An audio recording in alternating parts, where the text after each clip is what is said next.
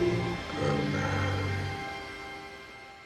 Today's episode of Cinema Gush is brought to you by the hate at first sight trope. Ever tire of the boy meets girl, they fall in love, and get together hallmarky kind of story? Today's sponsor presents the alternative history where guy meets girl, they can't stand each other, and they spend the bulk of the flick avoiding and annoying the ever living heck out of each other. Take a dash of your classic couples, your Frank Grimes to Homer Simpson, your Ripley to Bishop, or Wolverine to Cyclops. Hate at first sight. The instant dark chemistry will bring a smile to your face because sometimes there's nothing better than when they don't get together. What makes this trope a classic is the games the two star-crossed haters immediately begin to play. Whether it's the chocolax and the milkshake trick, or the constant barrage of annoying nicknames, or even the casual hitting on your mom. The hate at first sight trope is an instant crowd teaser, squeezer, and et tu Brutus to your Caesar. The hate at first sight trope. Apply directly on the thin skin.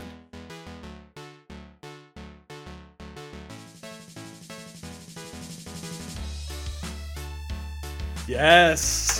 All right, ladies and gentlemen, welcome to yet another exciting episode of Cinema Gush. I'm Nick. We got Brendan here, and we Hey, have guys. ourselves a very, very special guest, a one Mr. Corey Edwards, the head of Future Boy Films. Sir, how are you doing today? I'm doing great, guys. I'm excited to talk about this film and excited to talk with you guys. Love it. Oh, likewise, man. What a doozy of a movie you picked too. I don't know wh- whether you should introduce it or I should, but I'm going to let you guys do the do the hosting. But I'm excited to jump in. Yes, indeed, sir. Well, we're happy to have you here. We're super excited to jump in on this fantastical, super late 90s flick, The Iron Giant. Where were you when you first saw this film, good sir? You know, I don't remember the specific uh, the specific theater, but I did see it in a theater, and I remember the poster. I remember the trailer. And I remember thinking the poster really doesn't do this film justice, and we'll talk about that. A lot of the marketing didn't do this film justice, but I did go.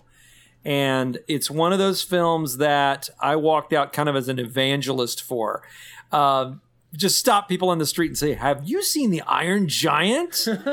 um, and I'm doing that to this day. And I, as we were talking before the show, this is one of one of the films on a very short list of desert island uh, movies. And um, I think you know, I, I remember Steven Spielberg saying that before he directs a film, there are like five films that he watches every time before he directs a film. and as like, I was him up? finishing, yeah, yeah, to psych himself up and to remind him of what's important, what he loves about movies. And I think this is one of them for me. If I had to pick three to five films, this is one of them.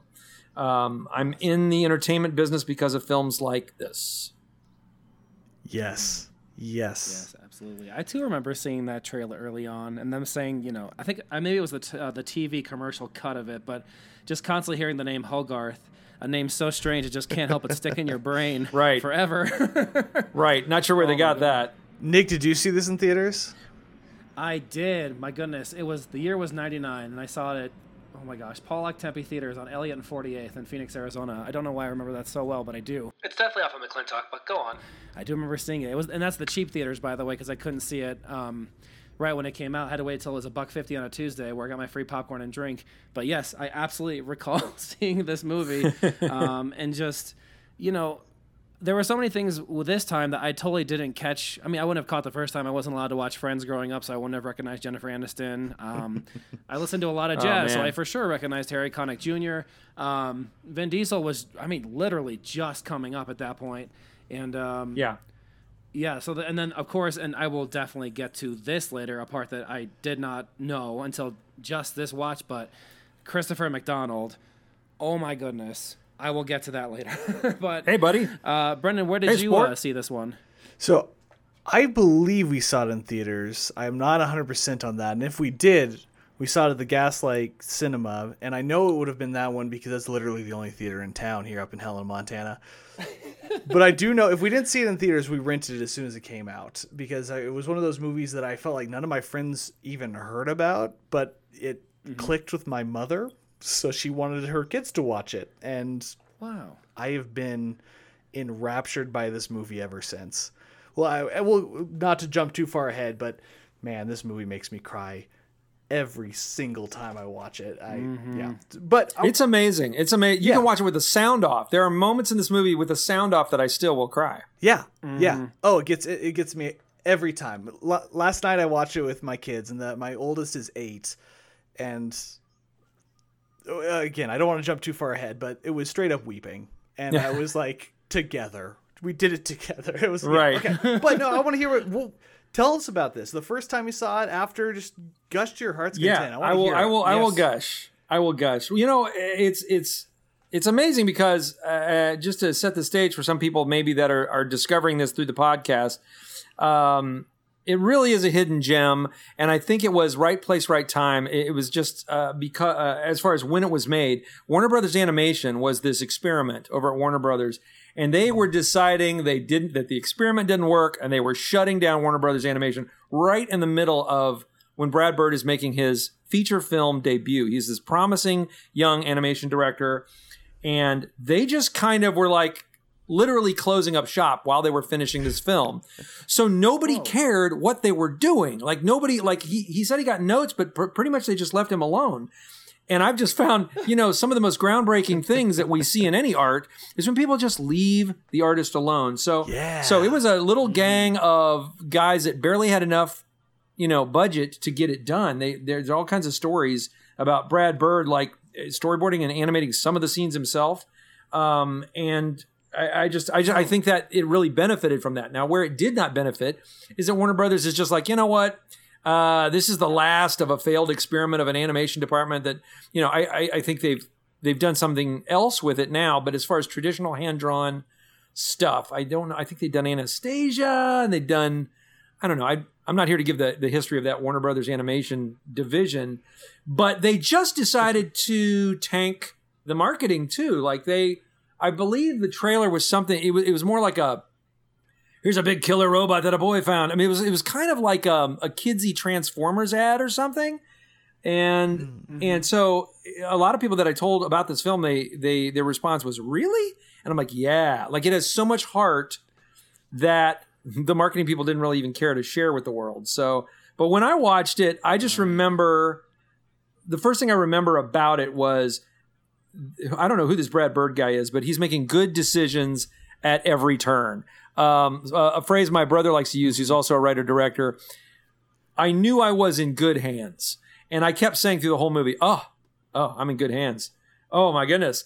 Uh, like Yeah. I, I just I've worked on a lot of things where I like 80% of it or 60% of it, and like this has to feel good to Brad Bird because I mean it, it just feels like there wasn't a a bad move in in it, and I think that did have a lot to do with that he it was his first film, and so he was swinging for the fences, and yet nobody, none of the suits were coming around giving him notes or clamping down on him or saying, you know, can we see the robot sooner? Uh, which, by the way, we don't see the robot till like 20 minutes into this movie. Like, as far as really see him and see the boy meet him, there is so much mystery and there's so much, um, they withhold so much from you for so long that that's one of the great things I love about it. And I'm just going through some general thoughts here before I take you. Yeah. Yeah. Before, before I take you through the whole uh, Yeah. narrative, just the look of it was it was new yet it was old because the when I was looking at the designs again, it kind of harkens to like the '60s era of Disney, like 101 Dalmatians, um, a little bit of Jungle Book, but like they're very angular faces and big, long, pointed noses, and uh, I think something you saw again in The Incredibles, where people can have spherical heads, they can they can have they can have they can have you know, rectangular heads. So there was a lot of that, and a lot of and, and it was a very painterly look, a very traditional 2D look. But that traditional style is paired with the giant himself, which is at the dawn of this experiment where they were taking 3D models and doing what's called toon shading. So the vehicles and the Iron Giant and some of the fighter planes, they look very solid. They look very like when their geometry turns, it's very satisfying. I don't know Yeah. what what it is about it, but it's it's so satisfying to watch this robot move around uh, because he looks like he's got line drawing over him, but it's it's just this. They've used it in other shows like Futurama where they have spaceships that they want to Sure, sure. keep keep the geometry really tight. So I don't know why I geek out on that, but I do. Man, the Iron Giant kind of looks a bit like Bender, doesn't he? yeah, kind of. yeah. Just, Is the giant CG the entire movie? He is. I mean, what? Uh, What? I mean, what do you call CG? It's not. well, I know what you mean, but he's com- he's generating a yeah, like it. I didn't realize that. I thought that was just certain scenes, but Yeah. that the thing is, like in Futurama, you can tell. Yeah. he blends in perfectly. yeah. Well, I, I think they've done other things like uh, there's a movie called Titan AE where Yeah, uh, you know the, the CGI is a little too glassy, it's a little too Yeah, yeah, shiny. yeah. This they kept everything uh, dry, as we like to say in the animation biz. Uh, there's no shine to him. There's no texture. There's a real temptation to put textures on stuff. Oh, you know, you can map anything over a 3D model Sure. but they kept him you know gray and and he matches the paint look of the background so he just it's just the way he moves. And that decision was such a good one because i saw some early sketches of what hogarth was going to look like and what the giant was going to look like. And it was wacky stuff guys. It was like the giant looked like uh, a uh, he looked like a silly tin man from the wizard of oz like with big googly eyes. It was it was awful. So uh, thank goodness they made the right decision. Um, I even like you know in the designs like like Hogarth, his teeth are crooked. Like Yeah, yeah, yeah. he's not a perfect looking kid. Something I didn't notice until this viewing, but the amount of love those put into designing even the background characters. I mean, Yeah. there's nobody there that didn't look like they could carry a narrative on their own. I mean, they all looked like they were important and well loved, and I, I loved it. Yeah. it's, it's, Yeah. it's beautiful. Everyone from the bullies in the classroom to the teacher, the other patrons at the diner. Um, that, was that was the first note that I wrote down when I was watching this was when the when the fisherman was talking about the experience that he had, and everyone's kind of chiming in. There's like, no, you don't know what that was or anything like that. There's something about the facial expressions that you got in that hand drawn animation that I don't know if it necessarily translates as perfectly to CGI, but there's some, there's something about the life. I can't quite explain this, and this is this is in no way a knock on CGI, but just there's something about hand drawn and the kind of rubber toyness of it, and the expressions that Sure. just it felt so like human. Yeah. I don't know how else to explain it, but I wrote that down. That was the scene that actually I first noticed that. Is the guy saying no one knew it was either whiskey or beer, and his expression. I'm like, man, this character seems like a character that we could watch for a while, and he's never seen it. Right, yeah, just a minor guy. I love it. Oh man, um, you know I think we're only just now in the CGI, the 3D computer animated movies that we're seeing now that everybody kind of expects now. I think we're only just now in the past few years getting to stuff that feels like hand drawn, like that.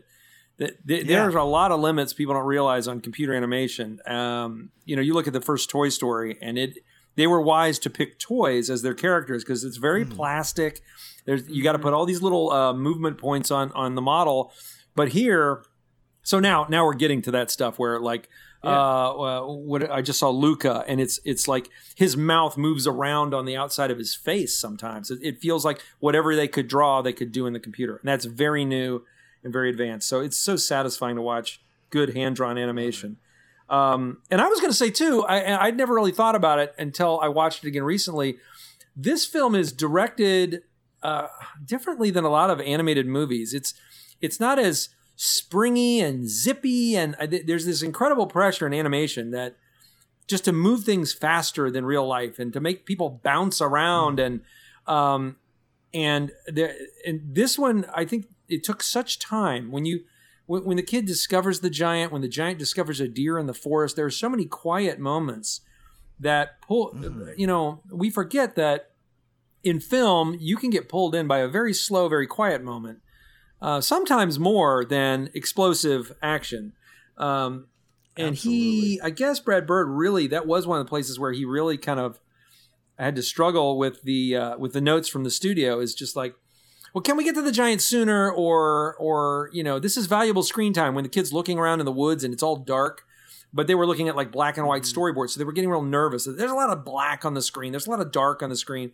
And once they added color wherever his flashlight would show in the middle of the forest you'd see like these rich orange and brown you know fallen trees and and uh, pine trees with green on them and so there's there's still these bursts of color but because he's waving his flashlight around you're so focused and you're so in the moment of a kid with a flashlight. And i just think Br- brad bird remembered what we forget that we're all the audience is going to sit down and discover this with the kid moment to moment to moment. And it's uh that goes with the lighting uh, the dramatic lighting of you know uh it's lit like some a lot of animated films are not lit this way.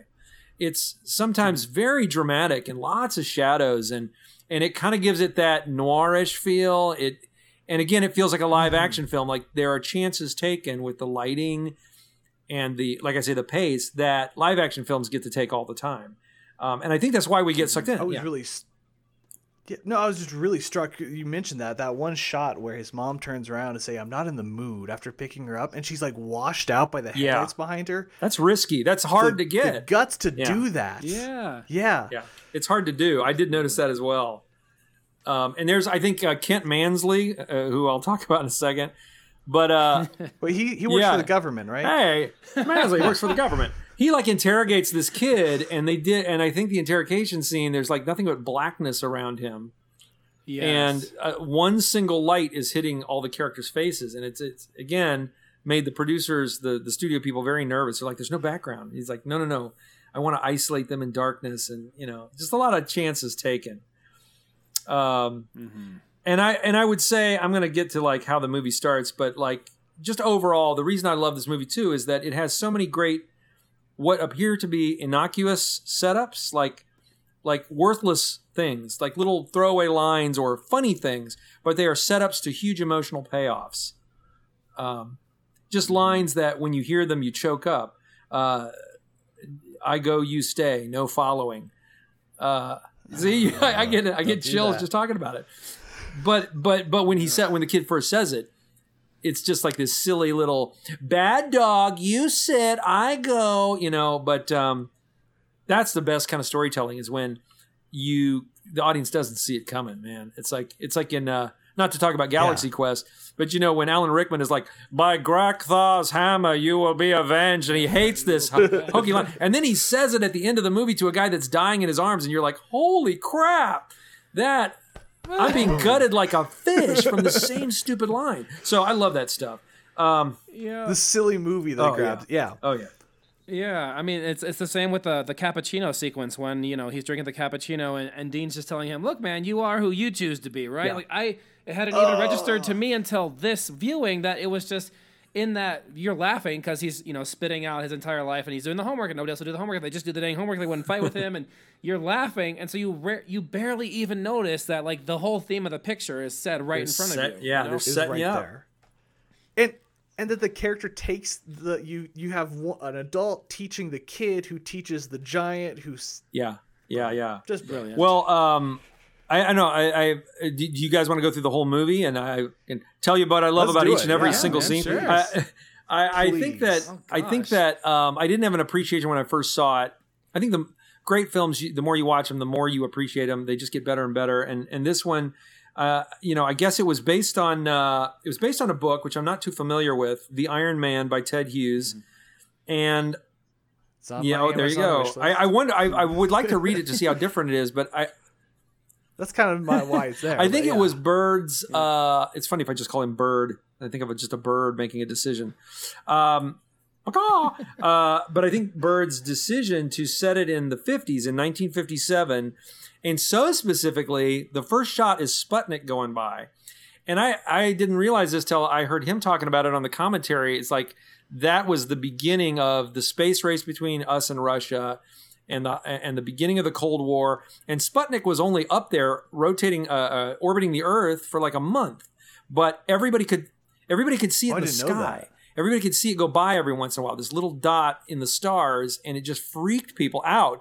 It freaked them out about advancing technology. It freaked them out about you know the fear of the other, and that's the theme of this whole movie is fear of the other. Um, and it, it shows up in a lot of ways. Um, but but from the I'm I'm always a fan of. I want to see you know especially filmmakers I admire. What's the first shot of the movie and what's the last shot of the movie? And as I'm putting movies out there, I really try to think about that. I don't know why. It just is like put some thought into those two shots. And this very 1st shot, um, well, even from the logo, I don't know if you guys know this. They designed that Warner Brothers logo just for this film. It doesn't appear in any other film in that way. The red booping one. The the WB Shield, it's kind of a vintage painted version of the WB Shield, and uh, again with lighting, it comes from darkness into light, and and and it does this moody kind of swing of light over the Warner Brothers logo as it goes through the the rings, the the the, the Looney Tunes rings. So they did it just, and then you start hearing this beep, and um, the movie starts with these mysterious beeps, which could be from Sputnik, and they end with beeps, which come from you know who putting himself together. Spoiler alert! But so it, it begins with beeps and it ends with beeps. And that whole shot, I, I just I didn't realize till I heard Bre- Mr. Bird talking about it, is that you got to see Sputnik go by, then you got to go down to the Earth, and you got to see that there's a storm brewing, and then you got to see that something is falling from space, and there's a, a, shape of something. But then we pass it, and we get down to the storm, and then we meet our uh, our kooky uh, fisherman, as as we called him, and and the whole opening shot, the whole opening scene is like a monster movie, which again I, I, I think it was not afraid to be moody and, and scary, and the first reveal to the fisherman. Um, there are a few shots that I'll, I'll maybe stop and go, great shot uh, throughout this podcast. Uh, this this movie's full of great shots, and one is he thinks he's seeing a lighthouse, and the light from the lighthouse turns, and it's Yes. two eyes. What great shot! We were babysitting somebody and we got to, to that shot, and uh, that's the moment we had to apologize to their parents because they were scared the rest of the night. Oh Couldn't finish the movie. because it is like a Godzilla It's movie. scary. Yeah, Yeah, yeah. That's this dark thing rising out of the water. Um, but it's great, you know, it grabs you, and then uh, and then we get to this diner scene, and so the kooky guy comes in. I saw it, I saw it, and all that. Um, but this diner scene takes care of so many things. As a writer, I just marvel at it because we we got to meet. I mean, we basically meet all the main characters, and we learn something about them like in lightning speed, and I, it's it's marvelous Effortlessly. effortlessly. I mean, it takes yeah. care of so many things at once. Yeah. First of all, we learn that the mom is hot. Uh, then we learn uh, no, but we like her. She's kind of sassy. She's Yeah. kind of smart. But she Hogarth has this pet squirrel in a box, or he wants to make it his pet.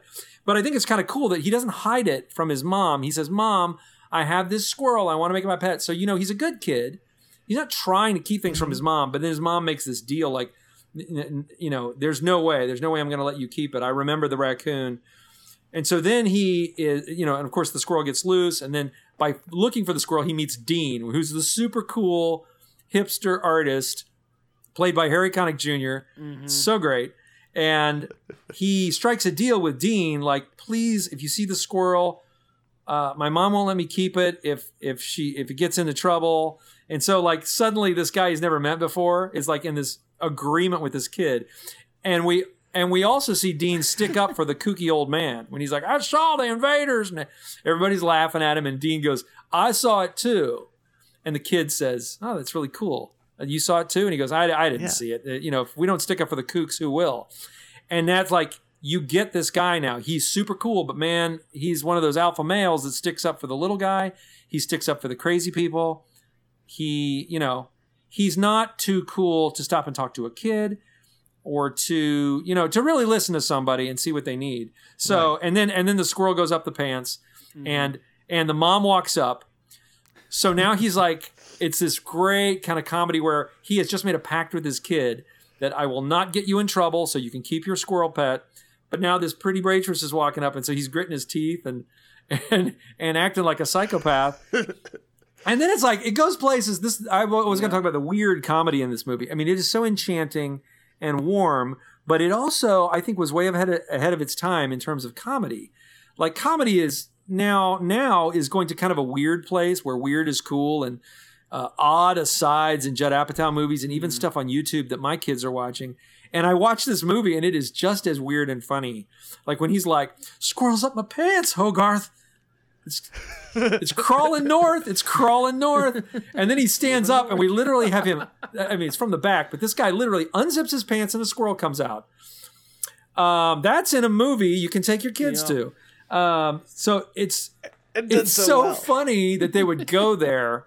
And I think Dean is is also he supplies us with a lot of the weird comedy, uh, which I'll get to later. But just like just little things Mm-hmm. where people are muttering at each other and stuff. It's it's very advanced. Uh, One, some of the biggest laughs I get in this movie though have to come from when characters say the name Dean? When he introduces himself, Dean with his teeth. Call me Dean. the giant later on. I every time anybody says his name as an introduction, it That's makes great. me giggle. Um, oh man, Yeah, I should man. jump ahead to like you know the kid watches a scary movie, and uh, the old man is talking about invaders outside, and then he the kid sees some wreckage. He sees a, you know, we start to see like tractors and cars bit in half with, with a literal bite in them. The giant eating metal is an interesting thing. I, I would I would think at first, you know, he needs to consume power.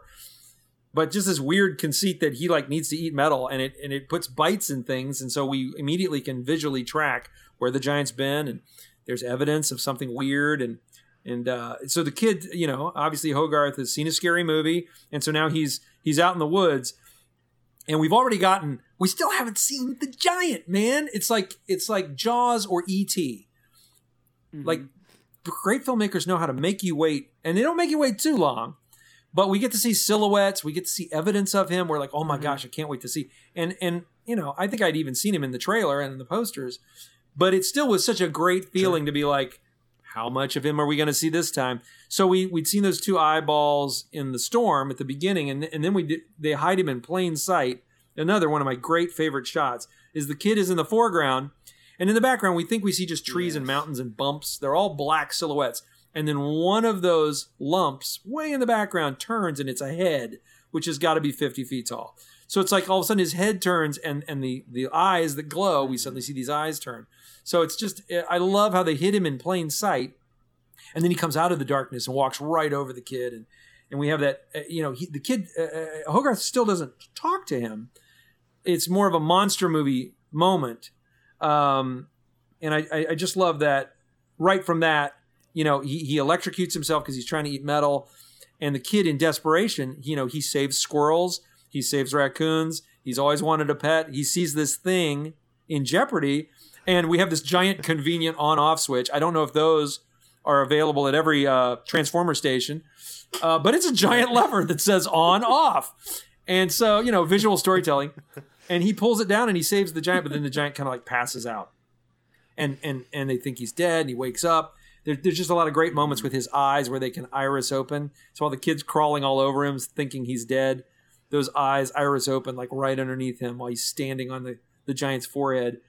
Um, but that you know he the giant is continually treated like a monster for the first 20 minutes of this film. And, and then we go right to the uh, the kid at school and all his friends in the darkness while they're watching an educational film are having paranoid discussions. They're having and i think we do this today. You hear stuff on the news you hear your parents talking about it you get the same opinion mm-hmm. the russians are out to get us the bomb is going to drop and they're they're Absolutely. watching a cheesy like vintage duck and cover. cover. What do we do when the bombs drop, kids? We duck under our desks and we'll be fine.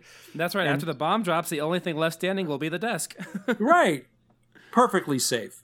Why mm-hmm. not? But I love that that that that film while while bombs are exploding on the film, it's behind these kids with their intense faces talking about the thing in the woods and it's probably a monster and they should kill it. And maybe it's from the Ruskies. And, you know, so it's almost like the, the war paranoia bleeding into uh, this thing in the woods. They're, they're, they're connecting the dots.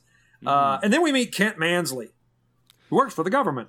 Oh my god! And uh, Christopher McDonald, Shooter McGavin himself, uh, he's he's very funny in this, and uh, I love how he, he calls Hogarth. This is running gag of him saying, "Sport, buddy, kiddo, hey Tiger." Yeah, man. Kent, man, I have to gush about Kent Mansley for just a second because I have yeah. a theory that Shooter McGavin is probably the greatest uh, comedic villain of all time, and I feel like he probably got this role based upon how he was a shooter, which. Um, if you break down Shooter's character, like he is just so driven to get this jacket, and he thinks he's doing the right thing by being the best golfer, and this guy's going to ruin, you know, everything about it. But what the thing that works so great about Kent is he really is trying to do the right thing. The movie sets up so well the fear that everybody has and the Ruskies and Sputnik and all those different sure, things. And sure, here sure. comes Kent. He's like, he wants to do the right thing. He just assumes in the paranoia. And that's what every great villain is, right? It's the one who believes that they're doing the right thing and that they're the hero yeah. of the story. And um, yeah. you see that echoed a lot in Syndrome, which, you know, uh, Bird did a little, a little bit later on. And I, I just, yeah. as soon as I heard that voice and the way that he would overreact to things, I was like, yes, yes, this is exactly the villain this film needs. Yeah, he he totally believes in what he's doing and that it's the right the right thing. And I, I love mm. uh, great design on this too. He's got such a pointy nose, but when he looks right at you, it kind of disappears. It becomes a couple of nostrils. Yep. Uh, it's it's fascinating to watch him move in three dimensions. Um, and I, you know, I didn't realize until I had heard the commentary that they talked about. They went through so many versions of how can we give this guy enough evidence that it's not just uh, a bear that's loose. It's not just a bunch of kids that blew up a tractor or a boat. Like some evidence, but then the evidence there's not enough for him so to get the army to show up. Give him enough, but not quite enough. Right. To, yeah. And then it's such a great visual. He gets in his car and then uh, reveal that half his car has a bite out of it, and he's like, "Yeah!" And then like it's clearly been done by something big. It, it there's when you see a bite out of something, it, it has to be a phenomenon that's bigger than just a bear. But the moment he goes to get, um, you know, some of the workers in the woods that are that are there, some of the locals, his car's gone. Like it's gone seconds later. So there's no evidence, and yet so it drives him the rest of the movie. But it doesn't give anybody else in the town anything to go on. It doesn't give the army reason to come. So he is like obsessed. And kind of like Hogarth, he's seen something he can't explain. So they're very similar in that way. And then I love that, you know, they how, how do we tie everybody together? Well, Hogarth has a BB gun with his name on it, and and Kent finds it, and then right at the, that opening diner scene, Mom says something about I got to make ends meet. I got to work the late shift. We really need a renter for that extra room. So now we know. So Kent rents the room. So now we got the government guy, the worst guy to be the renter, looking for the Iron Giant. He's living in the kid's house. So it's like the, the Kent Mansley is, is is tied to Hogarth, and Hogarth is tied to the Giant, and all that stuff is just great. Um, that it all kind of naturally comes together. Um, and and then uh, and then after we finally get the kid to meet the giant, we have some of those golden uh, ET moments, as I like to call them. Um, two people that don't, two characters that don't even speak the same language, um, get to know each other through nonverbal storytelling, through imitation of their body language. Um, you know that giant on-off switch. That the giant just throws that switch from the power station at Hogarth's feet and man, it's just genius because it's like you just see that and you know that the giant is saying, I know you saved my life. Um, I'm not dangerous. I I know you're the same kid. You know, like it just kind of connects them instantly. And then yeah. and then they start i- imitating each other. And then he starts like finding out what the giant knows. And the giant goes from being a monster to kind of being a pet that the kid thinks he can control. And then we find out the giant's really smart and he's just kind of like another life form when they're walking across train tracks and the giant's like, "Oh, I'm going to eat these train tracks." And here comes a train, and, and Hogarth is like, "You got to put them back together. Put them back together." The giant instantly understands not only to put them back together, but he's kind of anal retentive about it. He won't he won't leave the track alone until it's perfect. He's like putting his eyeball down to the track, and he's like lining stuff up just right, and that's when the train just smashes into him. Um, so that kind of reveals a lot about his character, while also blowing him to bits and showing that he can put himself back together again. Yeah. You know, which is cool to watch. leading to some of the best lines in the whole movie in that scene. I, when he's put, mm. When he's putting himself together. Well, no, just- I mean, the, the that scene when he, yeah, where he says grace. Oh, yeah. is one of the best. Yeah. Oh my god. And Oh, God. him on the toilet, and you, that's why it's important to really chew your Yeah, food. yeah, And- yeah. We get to that hand in the house, like the one piece that didn't Yeah. get put together. He, the giant is in the barn, but his hand is roaming around in the house like a like a dog, like playing with the toilet paper in the bathroom. Uh, that's great. That's a great one of those. Another one of those where one character has a secret and they're desperately trying to hide it while they're at the dinner table. Um, oh, I have to I have to mention the two guys that were on the train when it wrecked, and Kent's there interviewing them. I never knew this. Uh, those two old guys uh, are Frank and Ollie, who are very famous uh, old school Disney animators. They're they're I think it's the they, they call them the old men. Uh, the old men who uh, animated at Disney that that started. Disney's old men, old, old yeah, guys it's or I think it's the the nine old men. Uh, like it might that, be. So, was it voice or design? It was both. It is their it is their voices amazing. and their likenesses, and apparently they were huge mentors to Brad Bird. And so he said, I, I was very excited to get Frank and Ollie sitting on the train tracks as the two train guys, and that's why you know obviously everybody in this, from the extras onto the main characters, look like they could lead their own movie, but. You know, you see those two guys with the train track, and you're like, "Wow, they're really distinctly designed," and that's why. Yeah, Um, that's yeah. so cool. I did not know anyway, that. anyway. Um, oh, and then so then we get to finally bringing Dean back because Dean owns a scrapyard. So Dean is the one guy that believes kooks. He's the one guy that would stick up for Hogarth in a weird situation. And lo and behold, he has a scrapyard, and Iron Giant loves metal. It's just a great connection once again. But he doesn't just own a scrapyard; he's a cool hipster who builds art out of the scrap too. Um, and that's how Dean kind of makes his peace with letting the giant stay there and hide there. Um, and I, I found out that Brad Bird is he didn't animate a lot of shots, uh, but but the one where the the kid is drinking espresso, espresso and he's talking a mile a minute. Uh, Brad a- animated that one. He said that's the one I want, and then later he was like, "I made the worst mistake because it's the most lip sync in the whole movie." Um, Right. but very very funny. Very and and and, and when dean this is an example of the weird comedy in this movie. This is when i mean i was already on board but i was really on board when dean and and uh, hogarth are sitting outside and they've got they've stopped freaking out about the giant in the scrapyard. Like dean has accepted this is a giant thing from space and then hogarth goes well i need some place where he can stay and then dean just like no expression on his face he just calmly stands up pours his coffee out, turns around, arms at his sides, and just just calmly walks into his house and slams the door. And it just says 37 minutes later on the on the title screen. And then the kid is still banging on the door. Come on!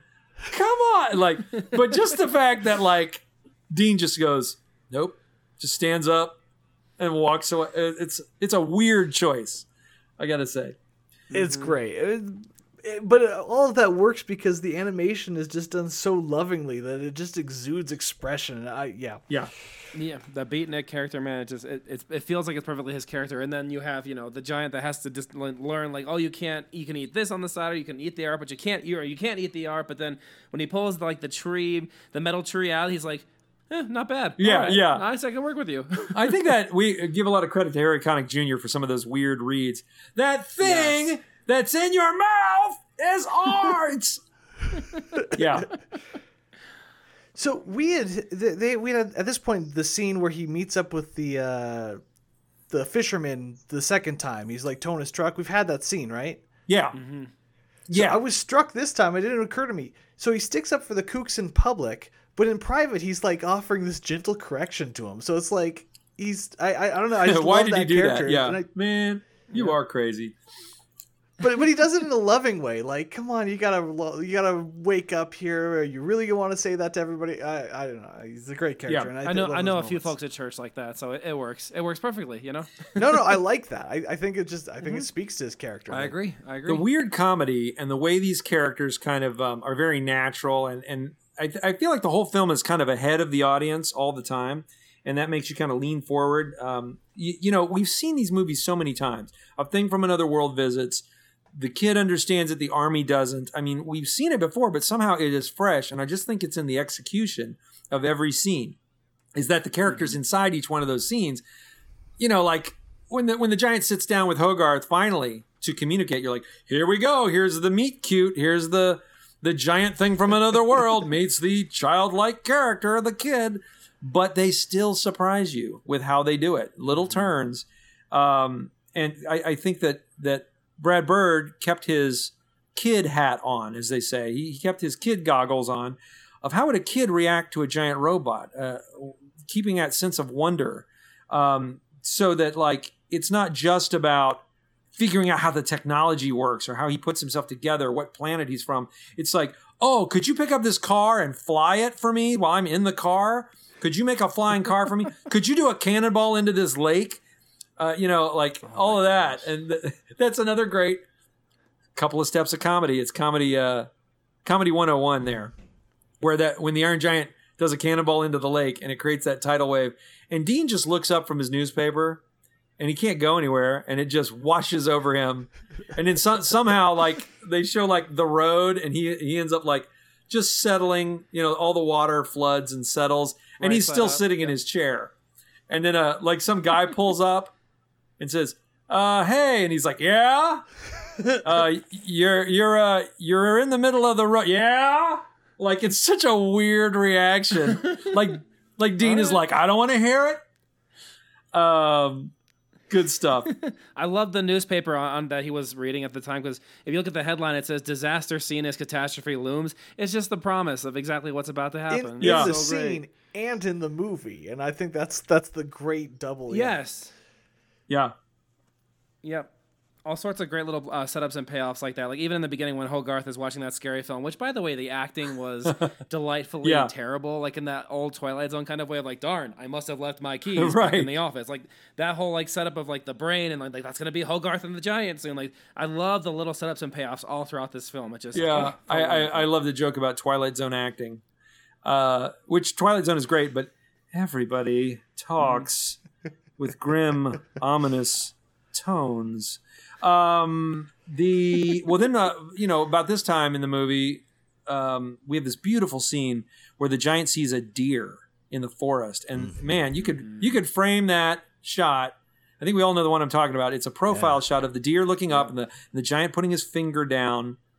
You know, it's it's almost like a God and Adam thing where the finger is just Yeah. touching this other little life below it, and it you could frame that and put it on a wall. It was so beautiful.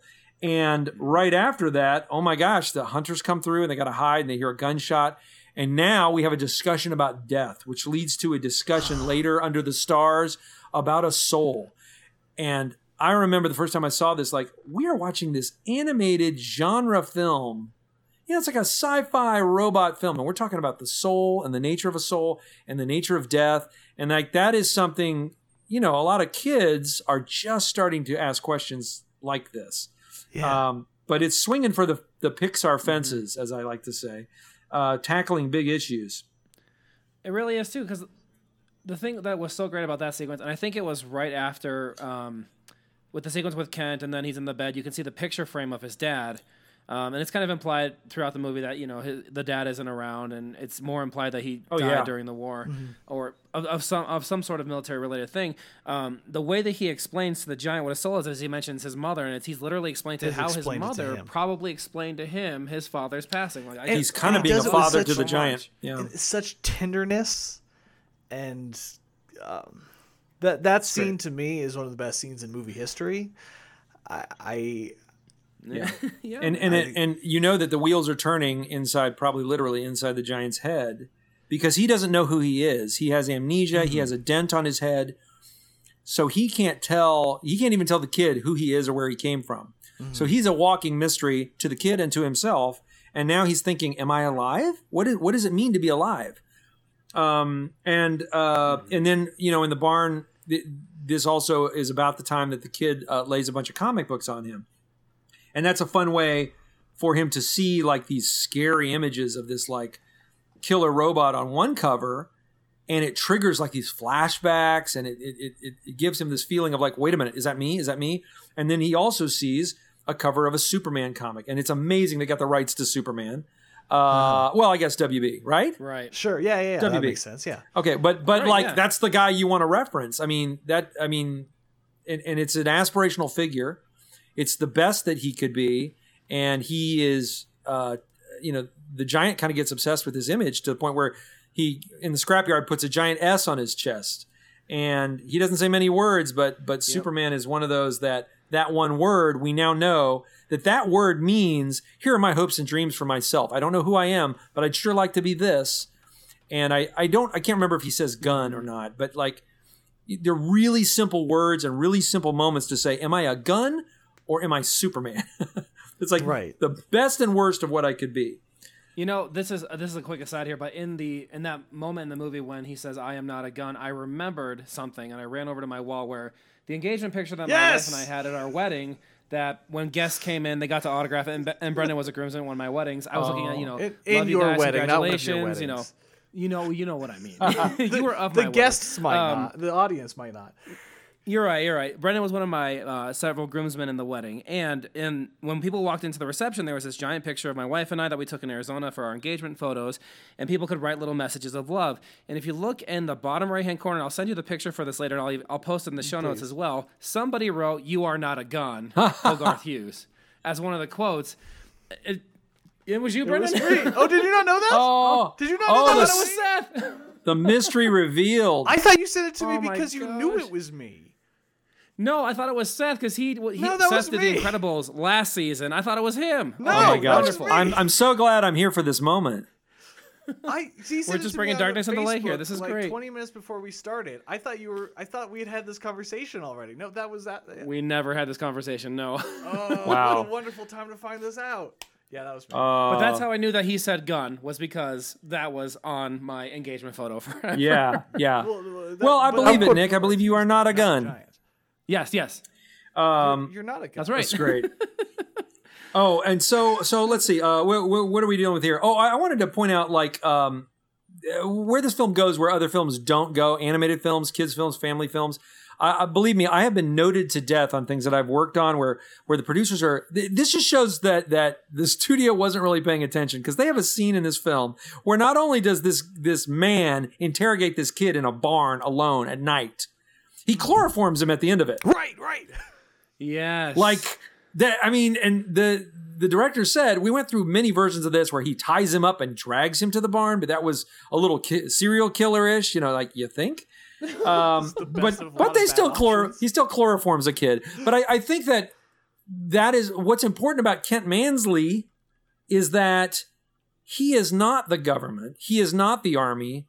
And the filmmaker said we didn't want to vilify the army, and especially in the fifties, and the, a lot of the a lot of the people who are in the military who have seen this film are proud of the film and love that the the army at the last minute they say, wait a minute, they give pause, Take but Kent we make Kent a little crazy. So this is the first glimpse of like he chloroformed a kid. He's willing to do things other people aren't, and he becomes maniacal by the end. So he is the guy that literally, you know, jump into the end, but he grabs the walkie-talkie and says, "Fire the nuke," you know, or whatever he says. So so it kind of takes the the villain status off of the army. The army's misguided till the very end, and then they kind of have a turn along with the townspeople. Um, but another thing that Kent does that's so petty is he he makes Hogarth after he interrogates him. Hogarth wakes up in his bed, and Kent's on the phone with the government, and then Kent won't let him leave his room. So here's this man at home alone with this kid, uh, and and this kid has just met this man like a week ago, and now this man is sitting across the hallway from him. I think the the uh, the animators they called the sequence the Battle of Wills, and so Kent they're going to stay up all night and stare at each other, and this is where a lot of films would get nervous and not spend as much time on this scene, but they spend like a couple of minutes just showing these two people staring at each other, and the kid is in his Mhm. bed with his helmet on, and Kent's across the halls, and they're just staring at each other, and we watch the time go by, and we watch the lighting change, and finally, you know, if a kid wants to, a kid can outlast an adult when it comes to sleep. So then Kent wakes up and the kid's gone, and uh, yeah, yeah, Kent. and and, I, and I don't know any scene in a movie I find this interesting that still makes me sleepy. Uh, yeah, you really feel it. And uh and that I guess that's what what is implied that Hogarth has enough time to warn Dean, to warn the giant, so that when the army shows up and they rush to Dean's scrapyard, the giant is disguised as this giant piece of art. Uh, with with other pieces all over him, and and again, uh, it's kind of like ET. You know, it- it- like ET and the Iron Giant, they're both are smart enough to know I've got to sit perfectly still and pretend I'm something else right now. Um, and so it just demoralizes and and embarrasses Kent. Um, you know, and and and I think that it's another one of those touch points between. Uh, I think the mom's name is Annie, mom and Dean. That there might be a little spark between them. Like that that she she kind of likes his art, and she she may even believe that the giant is real at that point. They kind of give you a little bit of a look from her, like the jury's out. Um, and another thing I did not realize till I was listening to the filmmakers is that they purposefully, and you can see it, the film is very colorful. I like I love fall colors and the fall in general. And they start with very rich fall colors and a lot of color in, in Hogarth's wardrobe and the cars. And then at this point in the movie, as the army moves in, the film gets increasingly more and more monochromatic. The skies get grayer. The screens are filled more with army jackets and tanks. Um, so there's less and less color on the screen. And then by the end, when things ramp up and like the giant is is he's fighting this instinct that is built in him to become this weapon, the skies start to get redder and redder because now the sun is going down. And at a certain point, the sky is just red behind him. And the and when when when the army is yelling and Kent's yelling and the kid is missing and uh, the sky is just red. Uh, I found that very interesting and, and something that animation can do more than live action. You can go to more of a fantastical place in in lighting and in color. Um, There's such a beauty in the film language there because you think of the moment that he fires. I guess it's the second time that he fires, and Dean yells at him. He's like, "Look what you almost did to Hogarth." The Yeah. second he realizes what he did, it starts to snow. And I don't know if it was um, Kurosawa that said it, but there's a there's a famous film theory phrase which is, "If you want to change the emotion of something, just change the weather." Oh, and that wow, that's It so beautifully right there. That's good. Yeah.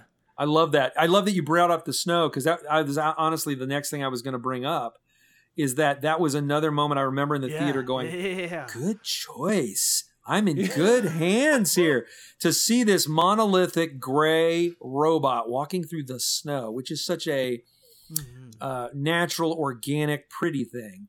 It, it's just the the marriage of snow falling while a giant robot walks, and and and Brad Bird has said that's the scene where he wanted to make you feel like this was Frankenstein's monster, just wandering the wilderness. Uh, no no identity, no friends. He thinks, I believe at this point, he thinks he has killed Hogarth because they're flying around and they and they fell. He fell or he uh, crashed uh, into the snow. Um, maybe that's a couple beats later. But I, I well, lo- yeah, because you so he has that shot where he fires in the junkyard, and then he goes and leaves, and you see the two boys from the watchtower, one of which I believe is Brad Bird's son. yes, Um, No, I did that. yeah, either. and the, yes, he he was the uh, the test for um, Hogarth throughout. I think it was just the sketching phase, and then they you know got the other actor to do it. But those two boys hanging from the watchtower, and then the giant comes to save him, and then that's when you know Kent gets that great. I don't want to say cathartic scene where he's just like, "It is real. I told you all," and you have that mother of God moment from the general, and then they all get over there, and um, that's when when he's trying to save Hogarth when they start firing hot on him, and he learns that he can fly and put your arms out like Superman, and it's that crashing to earth moment. That's when he thinks that Right. Hogarth has died. Yet another payoff to that beautiful setup with the deer sequence. yes, Yeah. oh yes, because he he is touching the body of Hogarth, and even though Hogarth is just knocked out, like the giant doesn't understand. Like he has been told when something goes limp, it's dead, and the acting that happens in that moment, man. Um, Yo, ap- yeah. Apparently, they when the giant r- thinks I have killed this boy, um, it's that's some good animated acting, and you know, it, it is a computer animated model, but it's keyframed as they say, just like they would hand Sure. draw. They, they've moved they've moved this thing like kind of a a marionette or a puppet to to uh, all the joints can move around, and you see that someone. Uh, a real skilled animator has done some things where the, the giant is on his knees. He's kind of looking at his hands quivering. uh, clearly somebody took some um, some reference video uh, of somebody acting in, in a moment of grief and, and, and disbelief, and he, he- the, the subtleties of it. He's shaking his head a little bit, like he can't believe what he did. He, he there's some self hatred in there, and he uh, man, it, it apparently it was storyboarded to be you know like 15 seconds. And he said, "We spent a minute on this moment because the acting just it, it, it needed it. Yeah. It just once once you really emote and start to move the character, um, it was really effective.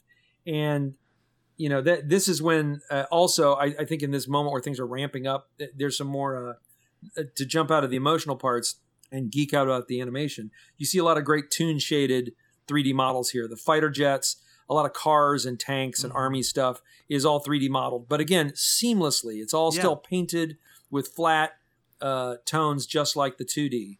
But something super satisfying about seeing those fighter jets and Iron Giant bank around. It's as effective as a scene out of Iron Man.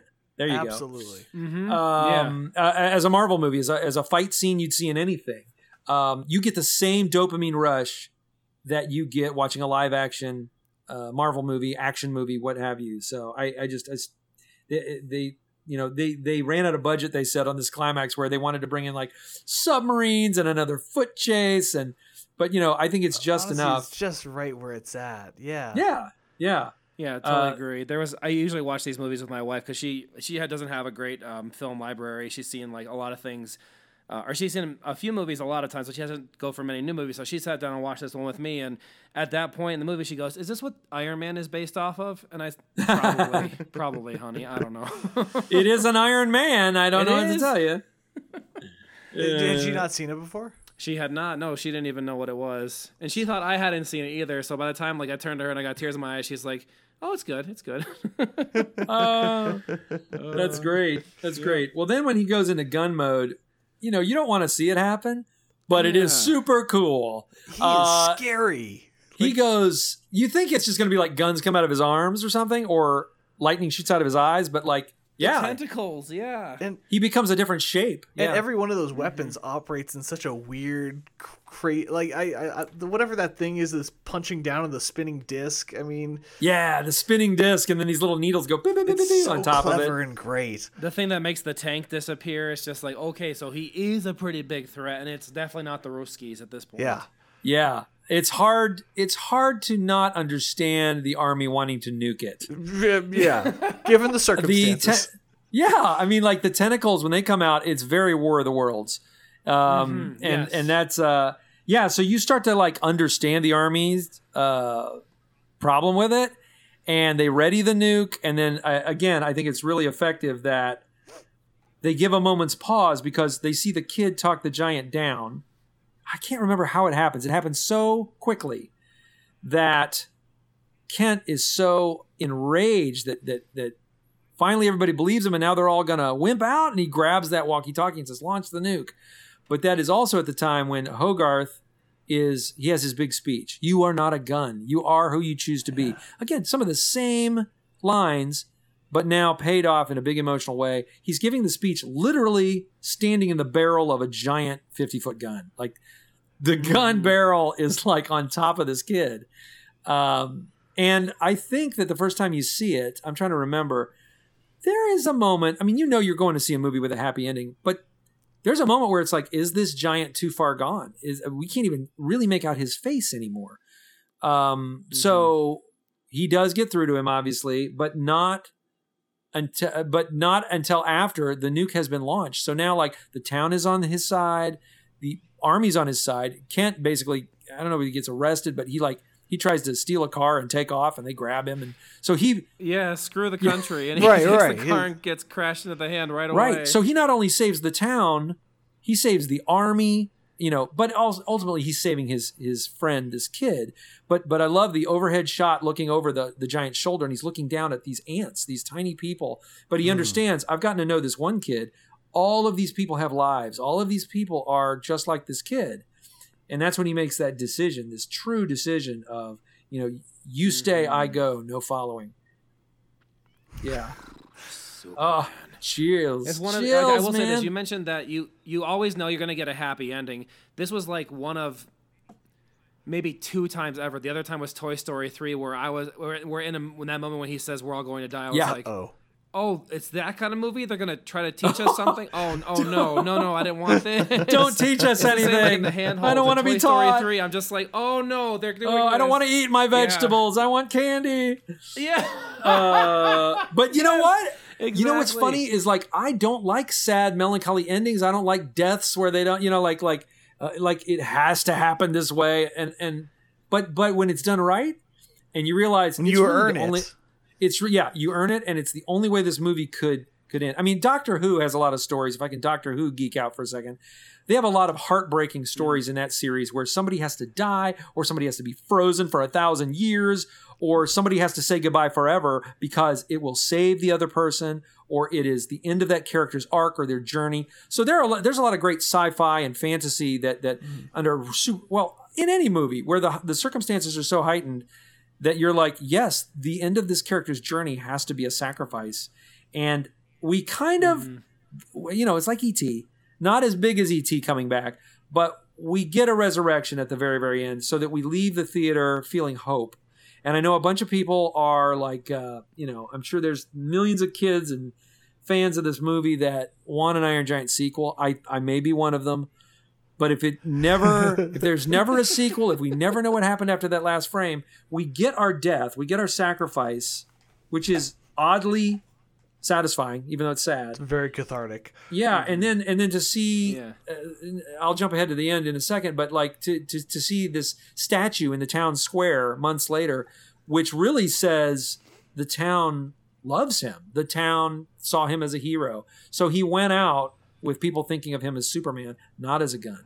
Um, he finally pulled it off. His legacy is he is Superman to these people, and uh, we. I, I love the other little touch that they didn't have to do this, but they show Hogarth wrestling with a bunch of the kids that kind of I thought were bullies at first. So Hogarth had, Hogarth has Yes. he has evolved from befriending robots and squirrels to actual people. Like he has a group of friends. It looks like now, and that's a big step for a lot of like uh, gifted kids or, or or single parent kids or kids that isolate themselves.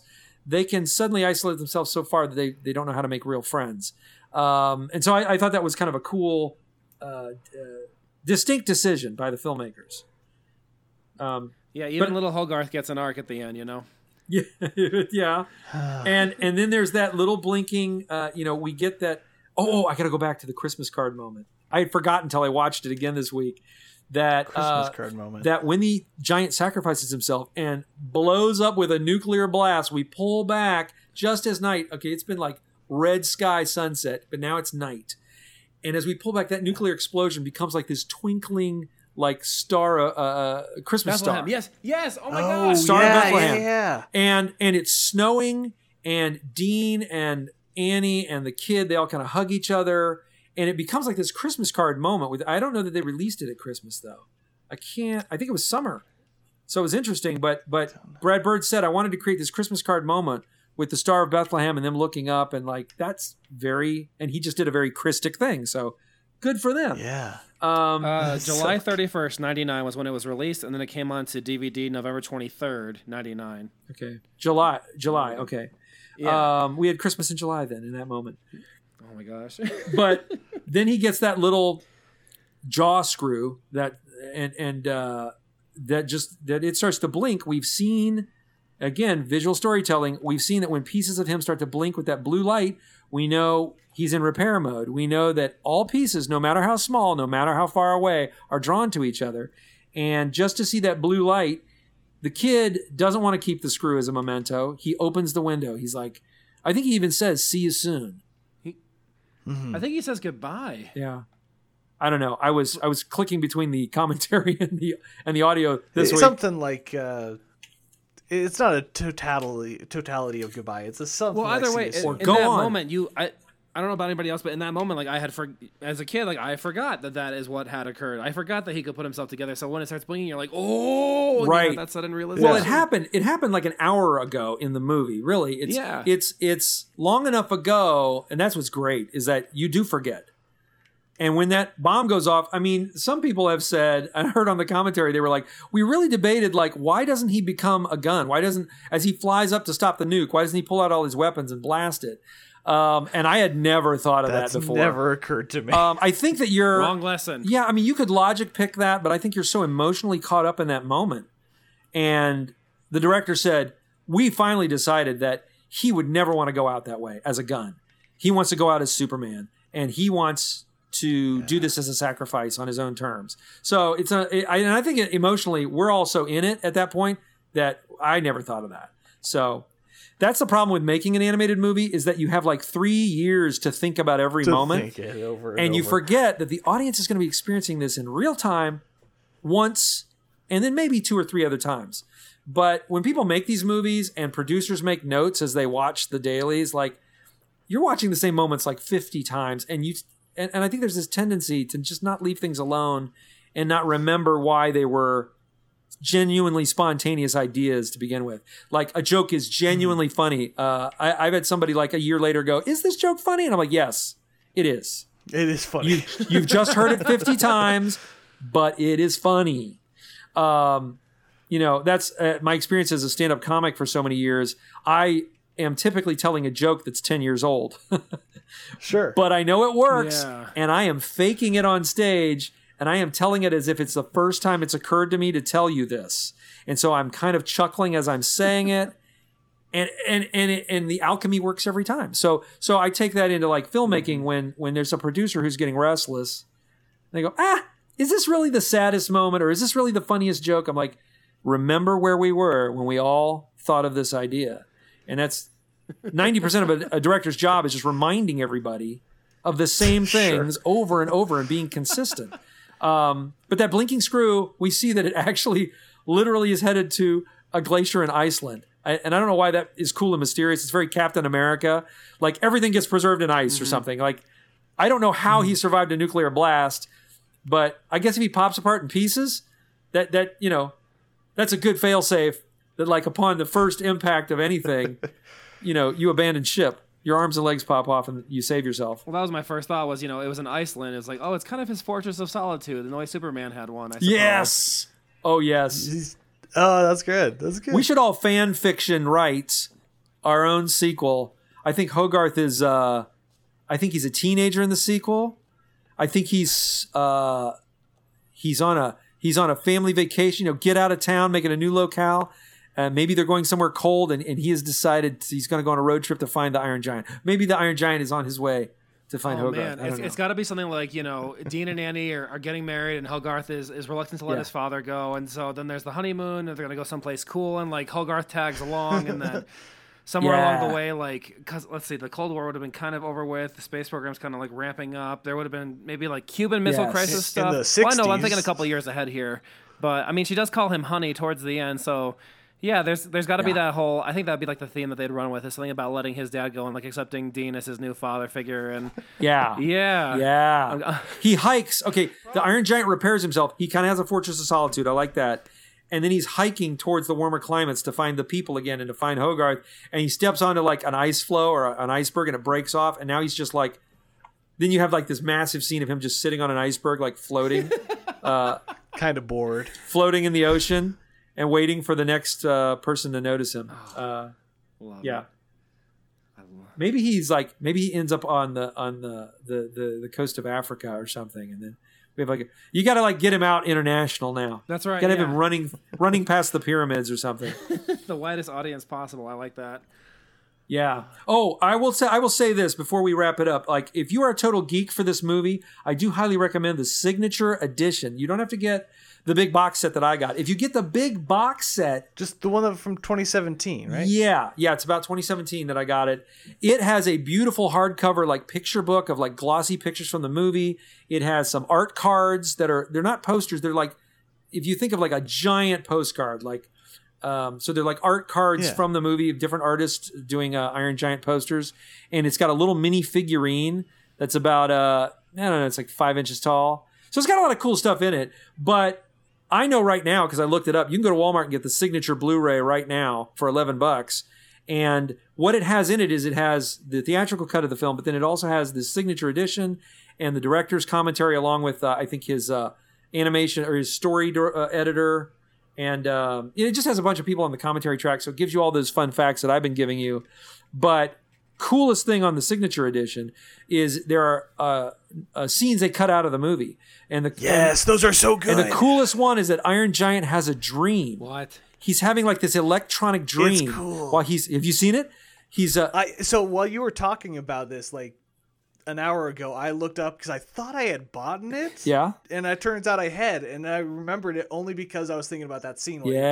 talking about it. It, he has a dream while Dean is asleep. I, I don't have to tell you the whole scene, but Dean is asleep, Don't- and then out in the junkyard, please. the giant is asleep, and there's something going on with the TV antenna or something in Dean's house. But the giant starts to twitch and have these dreams. So he dreams of his life as a gun, and there's one. There, there's a futuristic city. There's a moment where you see like a hundred Iron Giants marching as an army.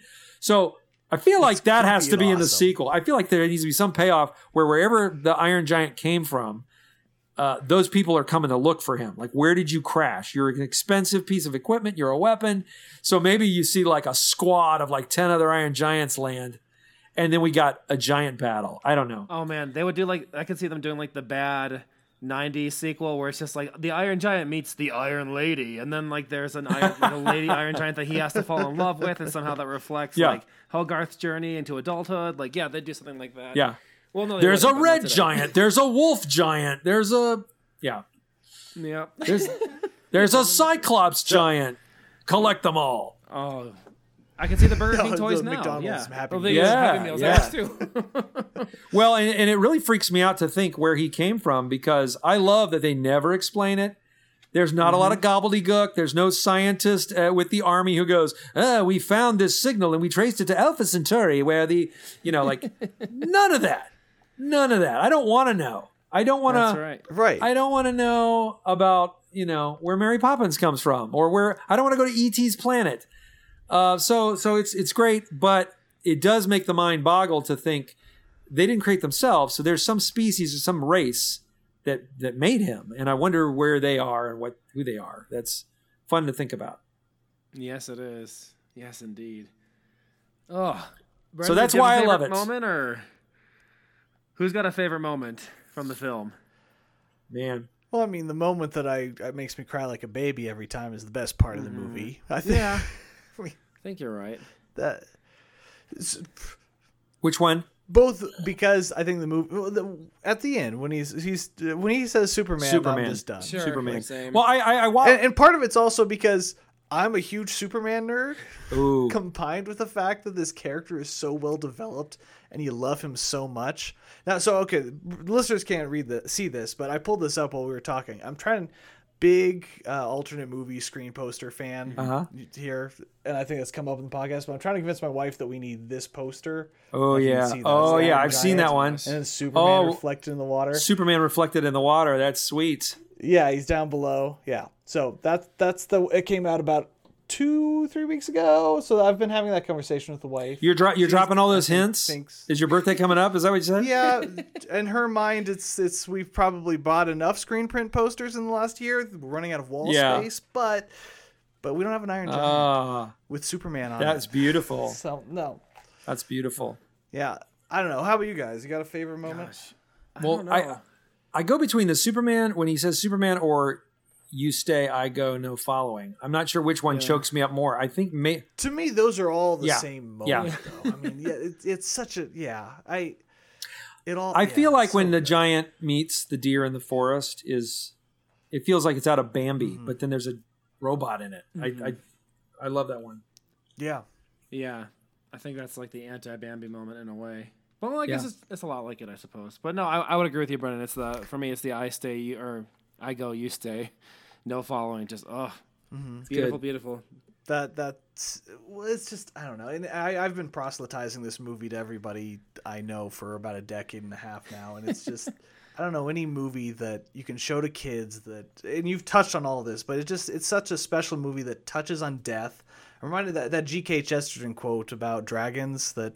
We don't tell fairy tales to our kids to teach them the dragons exist. We tell them to our kids so that they know the dragons can be defeated. Oh, wow. And it's like all these kids know these are things that the world is hard and difficult, and this is such a great movie to show you. Yes, it is hard and it's difficult, but it's beautiful and it's worth it. And there's the self-sacrifice and the facing death and souls don't die. And uh, it's just, it has everything in it you could ever want to be a perfect children's movie, all while being extremely entertaining and funny from beginning Yeah. to end. Well, yeah, I think you could show this to anybody of any age with confidence. If somebody says, "Let's have a movie night," and they haven't seen this film, mm-hmm. sometimes Yeah. you know you feel like, "Oh, maybe this is just my taste," or maybe it's it's a weird, it's like a gross out comedy, and I love those, or airplane comedy, or uh, I love horror films, sure. but they don't. I think you could put this in front of anybody, from your grandparents to a little kid, and they would be transfixed by it. And I, th- I don't see. I think what makes it so culturally exciting still is that it didn't get its due in theaters. It was kind of a best kept secret. The people Hmm. that saw it, I- as like I say, are like evangelists for this movie. So it's a great Hmm. thing that people keep discovering, you know, kind of in spite of its lack of success at the box office. Kind of like Office Yeah. Space, you know, it, it bombed at the box office. And that mm-hmm. made it this this secret that everybody wanted to get in on when they discovered it. So I feel like it's one of those. Yeah, man. Totally agree. I- Well, I'm- shoot, that was an excellent. So glad you picked this movie. I yeah, man. Yeah. it- it's Got- I, I think I don't it's said, but there. I think when my two oldest kids are the youngest, this is the movie that played the most in our house. I've seen this so many times, and it just doesn't get old. I still sit down and watch it every time the kid turns it on, pops the disc in the player. So Well, good. and I had a great experience this week because I had not seen it in a while, so Mm-hmm.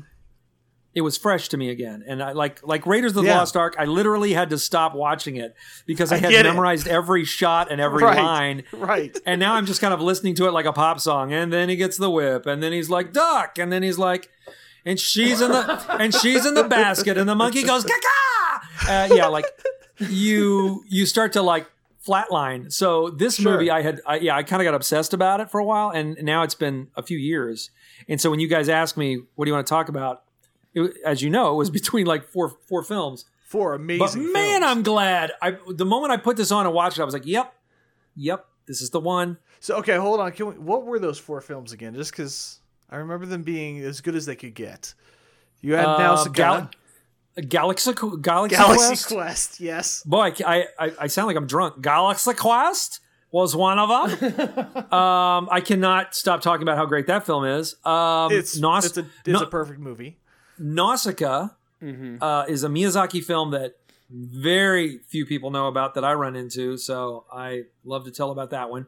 It's like Miyazaki's Star Wars. It's it's different than his. It's more Western than his other films, and I Sure, you know sure. I, I I just I, I love it. My my kid when he was five years old declared it his favorite movie, which is a lot for us.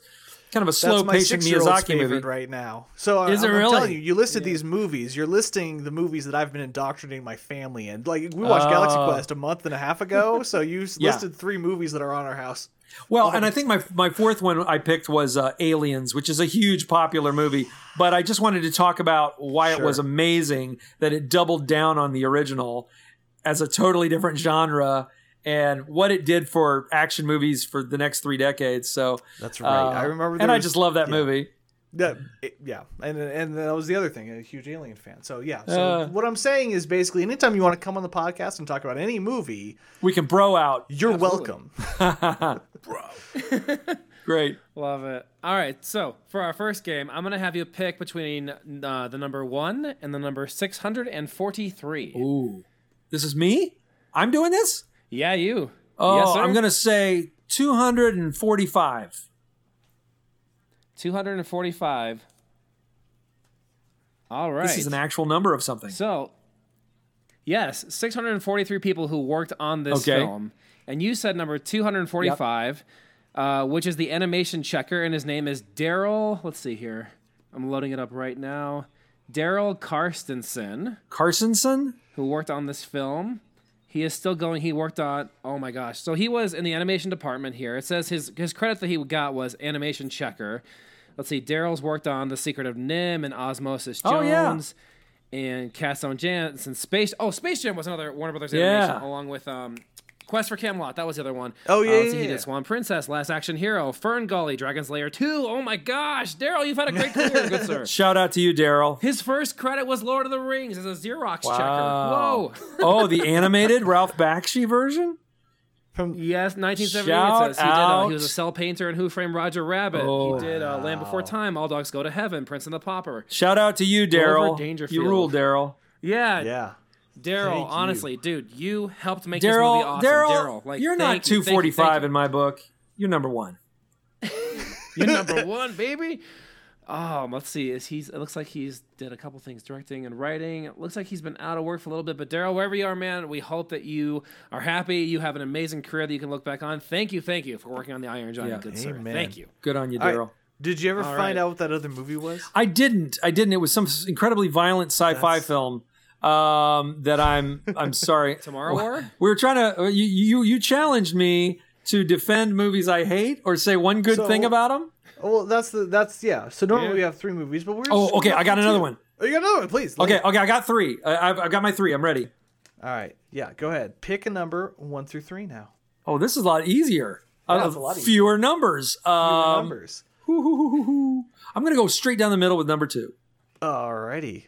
If you could say something nice about Say something. Indiana nice. Jones and the Crystal Skull. Oh boy. We went with Indy 4. There's a lot of hate for this movie. Let me see. Let me buckle down here. You know what? I understand the haters. I understand it's got some cuckoo nutty stuff in it. Some bad decisions were made. I will say the the uh, the truck chase through the jungle. Spielberg on his worst day does great action sequences. So that that chase through the jungle where they're jumping from truck to jeep to truck, and yes, there's some swimming swinging There's the monkeys. there's some swinging through the trees with monkeys, but the before jungle, that, yeah. when it's you know, I'm, I'm even down for Shia LaBeouf uh, sword fighting with somebody across. Uh, you know, it, it just has a lot of great cause and effect stuff in Mm-hmm. it, and then also uh, I'd say the first opening sequence is, is great. Where it, where I, some people don't like Nuke in the fridge, but you know, I liked uh, I liked the fight scene in the warehouse. That that, that was some good chaotic stuff. You're not going to get any arguments Hey, from the me fridge here. was an homage to Back to the Future, so Yeah. I won't I complain. uh, I I've had friends not like me very much because I really enjoy Crystal Skull. Yeah, there's I- parts to like about it. It's got some weird decisions, but uh, I I think I like it more than Temple of Doom. Yeah, Hey, we we are famous for unapologetically loving the Last Jedi, directed by. Hey, I love that one too. Johnson. I love that. Yes. I, I, I, as a matter of fact, I did a podcast like this where I talked for an hour about that movie and Yes! all the things I loved Ah! about it. So, and you know what? You can love the Last Jedi and you can love the Rise of Skywalker. You can love them both. You bipartisan Mm-hmm. brained people out there. It's all good. It's just different channels. It's different flavors of ice cream. Come on. Amen. Well, I'm glad, I'm glad you said that because, like, when and I'll, I'll just do this little aside here, which is when we saw the uh, Rise of the Skywalker, I took my wife to see it, and she had seen the original trilogy and said, "I mean, it's fine." Like that was her review. um, and so she had not. She saw. She didn't see the Force Awakens. She didn't see the Last Jedi. But I went to go see um, the Rise of the Skywalker with a friend, and she wanted to come along. And and right when the credits started rolling, I'm sitting there, I'm just like, oh, a little disappointed. And she goes, "That was awesome!" and I turned her and I was like, "What?" And she goes, "That was so good. Can we see it again?" I was like, uh, uh, "Yeah." She's like, we, uh, "Are there are there more? Can we watch them all in a row?" And like we ran home. Wow. And we put on like the Force Awakens, and she's like, well, "Let's watch the next one." I ran to Redbox and bought the Last Jedi, and um, so that movie Hook- was the it Star hooked Wars her movie that got in. my You got to have a special place Star in your Wars. heart Yeah. for it now. I do. I absolutely do because like that's the one that brought her. Yeah. In. So, so for that, I'm Yeah, it's the grateful. one that has a six foot uh, space slug on the Millennium Falcon, whoever he was. Right, right. that that thing. We try not to think about that too much. Um, but yes, okay. So just before we wrap up, I wanted to ask, um, and I don't know if I'm out of school here, but can you give us any updates on what you're working on? I uh, you had talked to us about Wish a long time ago. Uh, no way, Jose. Can you give us anything about what you're working Yes. on? right now, well, uh, the the most recent thing that is out that I can tell you to go watch is a movie called Fearless, which is a movie I made uh, a little while ago, and it is got some sci-fi in it. It's got some superheroes in it, and it's got some gamer stuff in it. It's all animated feature on Netflix. You can get that only on Netflix. Sweet. um, and it has uh, space babies in it. It's got a lot of stuff in it. Um, and then, um, you know what? I'm I, I, I suppose I can give a shout out to the Wingfeather Saga. Um, I've been working with that team uh, on in various capacities. Uh, just I was part of a story group recently. Uh, the Wingfeather Saga is a series of fantasy books written by Andrew Peterson and we were trying to turn it into a feature, which I was writing on for a long, long time. But now it looks like it's going to be a uh, a series, and it's animated, and it's going to be super cool. So uh, it was one of those where, where people could invest uh, and and help help fund it, and now it's funded season one. So look for the Wingfeather Saga.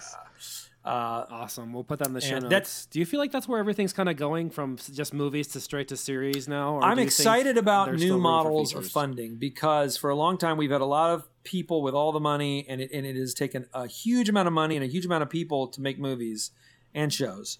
And now, Mm-hmm. I mean, I can't say enough good about The Chosen. That was uh, Angel Studios, Yes. self-funded uh, or funded by the audience. Uh, it- it's kind of a crowdfunding model, but you're also investing in the show itself, and that's what Wingfeather is doing through the same people. Um, so yeah, I, I think I think models need to change, and what I'm excited about about things like The Chosen and Wingfeather is that is that they're distributing it directly to the people. Like you don't even have to go subscribe to a streamer service. It's you can just get the app Mm-hmm. free on your phone and watch the show. Um, That's so amazing. I, I think that things things are going We to need- change like that. We'll, we'll, Yeah. We need to link all this stuff. So let's get links and we'll. we'll Yeah, definitely- it'll, it'll be on the show notes for sure. Yeah. Great. And let me get, be clear. I don't even know if I, I don't know if I'm going to write on the series or not. I just I've been part of kind of the story group, and I, I just want to give them a shout out. Sweet. Um, but still, yeah. Fearless is coming out. Uh, it's out on Netflix, and then uh, I think the only other thing I can talk about is um, I don't I can't talk about that yet. But um, I'm I'm hoping to start my next film very very soon, and um, you know it has everything that I love in it. Uh, science fiction comedy is all I'll say. Uh, It's a labor of love for many years that I'm trying to get made, and uh, so that that and some other shows I'm pitching, and there's a lot of fun stuff coming up that that hopefully if you want to follow me on Twitter, I'm at real Cory Edwards on Twitter. And you can also go to CoryEdwards.com, C O R Y. There's no E in that first name. CoryEdwards.com. And I still, I don't know if people still blog, but every once in a while I put a blog on there. I read it, man. And- Excellent writing. Absolutely. Ah, there you go. There you go. Yeah. So that's where you can reach me. Awesome. Well, we always like to end our show with uh, this final question, which is what are you consuming in media these days? Uh, books, video games, um, movies, TV shows, uh, uh, different forms of entertainment, board games, even we've talked about in the past. So, um, are there any things, any things right now that you are just really enjoying that you just think you, you just you can't wait to tell other people about, or that uh, you're just loving Yeah. at the moment? Awesome. Okay. Um, let me see. I'll, I'll, what, what is fresh in my brain right now? Well, it's easy to answer the video games question. Not really anything. Uh, my my kids go nuts for video games. They love video games. There's Smash Brothers on in my house all the time. It's a good thing. But it it it just even watching it stresses me out. So um, Smash but Brothers ga- is how we're friends, for the record. It's true. That's how we met. Yep. yeah. But on the game front, uh, I really love me some Boggle and some Bananagrams. I can probably play those into the night. And then, uh, uh, let's see, uh, shows that I am excited about. My wife and I are really getting into Counterpart, uh, which is not a new show, but it's on Amazon Prime. And if you like J.K. Simmons, you get to see two of him. Oh, right. I, that looked good. That's all I will say. It has a science fiction conceit, but it's really more of a conspiracy thriller kind of a show. And then um, um, loving Loki, loving the series Loki. That's one I can watch with my kids. That's what I'm going to go watch right after we get off here. That's on Disney Plus, and also on Disney Plus. So far, so good is uh, the Mysterious Benedict Society. Um, it it is beautiful art direction, great cast of kids and actors, very quirky. I call it Wes Anderson for kids. Excellent. that's a ringing endorsement. So that's on Disney Plus as well. language. Um, yeah, so that's it. And um, you know, I don't know. I, I read one book a year. I'm I'm ashamed to say, so I'm still working on that. How about you, Nick? Very good.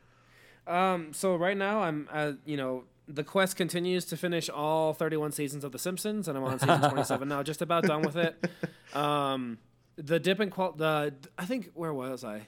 Because last time I talked about it, like there was that the dip that everyone speaks of after season 12, and then man, it just right when it gets back to season 22. I don't know if there was a new showrunner or what, but man, it's just there. There have been lots of good jokes and. Um, been, I've I've really actually been enjoying it quite a bit, um, which is funny because it was banned in my house growing up. So um, Mine too. Still, still working, still working through that quest.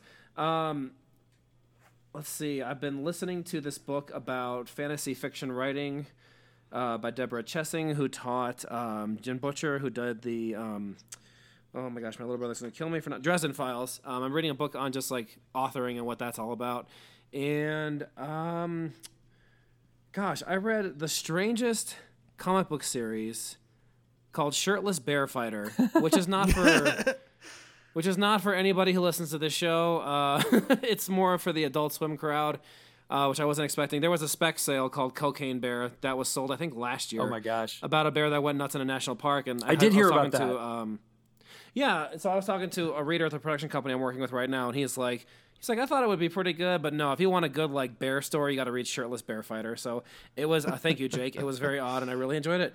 And uh, other than that, I'm just still opening Pokemon cards. Brendan, what about you? Um, so you mentioned some weird humor. Uh, we had the re- excitement. I don't know if, if you guys seen any of I Think You Should Leave with Tim Robinson. Yes, very weird. Season very funny. Season two was yesterday, and we giggled all night long. um, so did that. Uh, been enjoying Loki a lot. I'm really excited to see episode five in about 20 minutes now. There you go. Um, finished the Godzilla anime, the the new one on Netflix. Enjoyed it. A lot of science psychobabble, but uh, really had a good time with it because the the soft spot I have in Godzilla. And then um, I'm about halfway through Tarantino's novel of Once Upon a Time in Hollywood. Oh, wow. And I'm enjoying the heck out of it. Like you don't like Tarantino, you're not gonna like the novel, but it's been a fun. It's mostly just him ranting, pretending it's uh, through the perspective of his characters about old movies, and I'm enjoying it quite a bit. so he, so wait, he wrote the book. He he made the movie, and Right. then the book he wrote over the pandemic, and it came out last Tuesday. Wow. It's a weird thing because he missed the so the, the old film novelizations of the 80s where you couldn't it was uh, 70s 80s so that you could relive the movie since you couldn't own it. He Right, missed right. those times, so he released it on mass market paperback directly. So there's no hardcover, there's no big paperback. He's totally going the nostalgia route, and it's oozes that. And I'm That's so enjoying it quite a bit. Tarantino. Hey, can I It can I say uh, two more things that I just thought of? Yeah, please. Um, I, I'm not a big comic book reader. I'm a fan of the medium, but I don't read much. Mm-hmm. But but one comic book that I always read and keep a big collection of is Atomic Robo, And uh, Atomic Robo's great. yeah, oh, I'm glad Yeah. you know what that is. I uh, I do know what that is. Since we're talking about giant robots, he's not giant, but he is a robot, and he has fought for uh, uh, for the U.S. and, and throughout history. And uh, boy, every single one of them, it's kind of like uh, Indiana Jones kind of heightened situations, but with a robot, and it's I've not funny. read a ton of it, but I, I am I a am working tire, tirelessly with the creators to get a movie made. Um, but I've been working for ten years, so amazing. We are still doing it. We, we we've got a movie plan, but um, but I just love the comic. Um, so we'll see that, and then dare I uh, recommend another podcast? If you guys are writers, or if there are people out there that want to write movies, um, a script apart is what the podcast is called. Script apart. And it's a, a very gentle British host and interviewer, but he interviews. Uh, he takes one script from one classic big movie you've heard of, and he interviews the screenwriter. And they sit for an That's hour great. and talk about the choices they made, um, the pitfalls, even while making the movie, the rewrites they had to do. So I've listened to the guy who wrote Die Hard, the guy who wrote Terminator 2 with James Cameron. Um, very uh, very fascinating stories that come out of everything and uh, inspiring as a writer because even though we love these movies everybody was just staring at a page making choices just like we are and that's Sure. uh, that's inspiring That's Awesome. great. Yeah, definitely Very downloading that. Oh, Sweet. Well, cool. thanks again, Cory, for being on. We'll definitely have you on at another time to a talk about one of those wonderful movies. i think i'm all Um, gushed out Or another one. Yeah, man. so, I appreciate it. Thank you for coming on. It's been a been a Thanks, guys. yes, indeed. And thanks everyone for checking out the podcast. We'll see you in the next one. Take it easy. Bye.